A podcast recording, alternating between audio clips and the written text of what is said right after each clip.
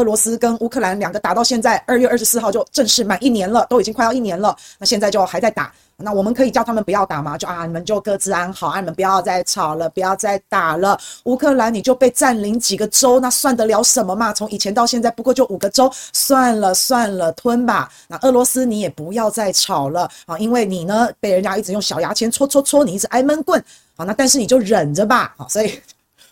真的啦，我们公说公有理，婆说婆有理。其实我们外围，我们你知道，我们也不好说嘛哈。那就吃瓜吧，就让他们打，就打吧，是不是？好，那但是呢，如果说呢要赢得这一场冲突，我们在春天的时候，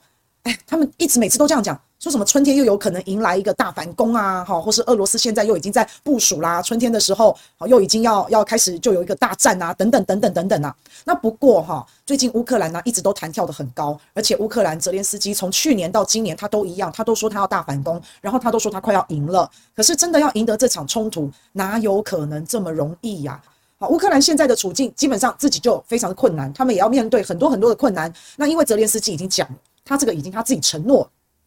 他已经说他要把俄罗斯占领的这几个州，甚至克里米亚哦，他说他都要把它夺回哎，然后要把俄罗斯人从乌克兰占领的这几个州，从乌克兰的土地上面把他们驱逐出境。哎呦，我的天哪，这哪有这么容易啊？所以我有一个是美国参谋长联席会主席米利，他就有说啊，如果乌克兰真的能够驱逐这些俄罗斯人，拿回这收复的失土，很困难很困难，那也不是说完全不可能啊。但是呢，现在西方世界也好，这个泽连斯基乌克兰总统也好，他们讲话一直都是很厉害，有没有？都是很碰风的，都是弹跳的很高的，简单说就是让态势升级的一些话，很好战的话。但是米利就认为，觉得在战场上你真的要有所解决的话很困难，所以可能还是要回到谈判桌上，而不是用武力啊。那但是也要愿意谈嘛，但是也要愿意出来面对嘛，是不是？反正讲白话一点啊，就是我们刚刚所说的美国参谋长联席会主席这个米利啊，他的意思就是说，他认为乌克兰要打赢俄罗斯很困难，要夺回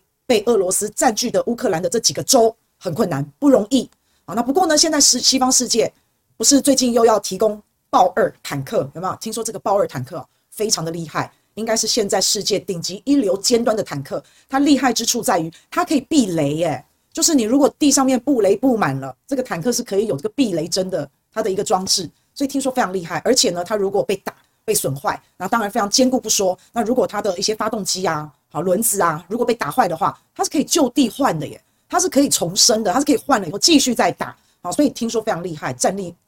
非常的强就对了啦。所以现在西方世界以德国为首，因为这个坦克是德国所研制的，那现在呢，德国这个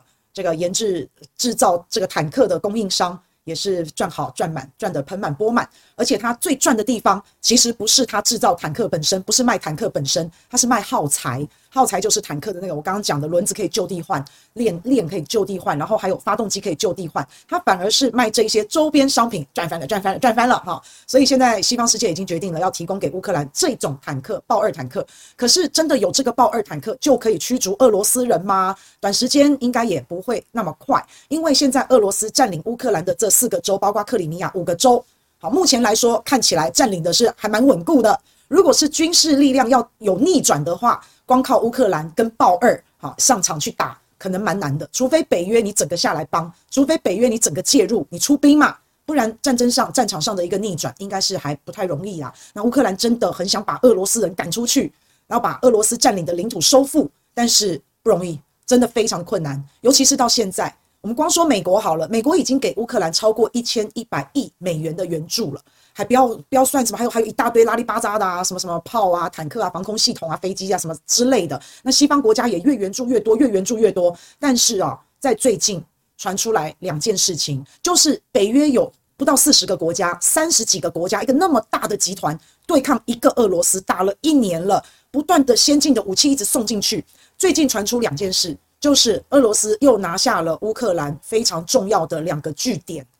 好，那现在两边还是非常的僵持。乌克兰跟俄罗斯他们两边的战术差异非常非常的大，这也不是我讲，我看来的，好不好？看来的分享给大家。俄罗斯一直以来他的目标就是杀乌军、杀敌人、歼灭乌克兰军队，然后尽可能切断乌克兰的补给。然后大家如果还有印象，我们之前在聊俄乌战争的时候，那个俄罗斯不是会撤退吗？有时候是真的。为了要保住俄罗斯军队军人的性命，啊，有时候呢是故意的，因为撤退以后就把乌克兰的军队，他们就会追嘛，追上来以后再围住，围住以后再把乌克兰的军队歼灭。这我们其实之前就发生过不止一次，好几次。所以俄罗斯他是比较在乎他的人啊，人啊，性命啊，军人军队的性命，所以他撤退有时候就是挽救生命，或者是诱敌深入。在瓮中捉鳖，有时候是这样子，在一起歼灭它。那像俄罗斯还有用一些雇佣军，像什么小卡德罗夫啊、瓦格纳集团啊，这一些当作是步兵，然后杀，就是为什么杀敌人嘛，杀人嘛，就很凶狠，杀人于无形之中。好，那乌克兰在乎的是什么呢？乌克兰在乎的就是夺回土地，夺回失土，被俄罗斯占领的这几个州，它要夺回来。所以俄罗斯在乎的是人性命啊，乌克兰更在乎的是土地领土，好，把领土置于生命之上。那不过到现在看来啊，就算有北约的支持，然后有那么多的先进的武器，那么多的装备，那但是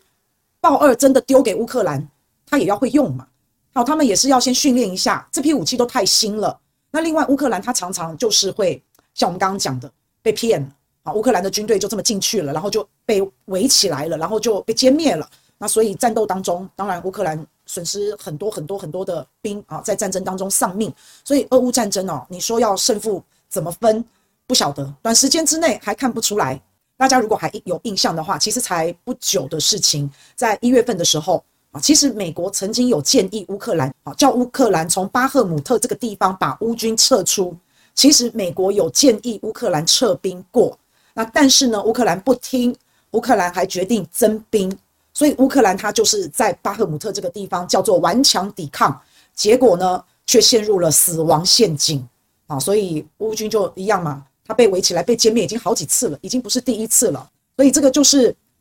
乌克兰就不愿意嘛。那乌克兰不愿意撤，那他就被围起来，就被打好玩的，被灭了。那被灭了以后，本来讲好的春天要反攻，春天要进攻，那因为太多军力的损失、兵力的损失，那也导致你后面如果真的要进攻，你就会受到影响，因为乌军在巴赫姆特这个地方阵亡太多。那现在是春天，那春天的兵力就不足啊，所以就这种状况啊。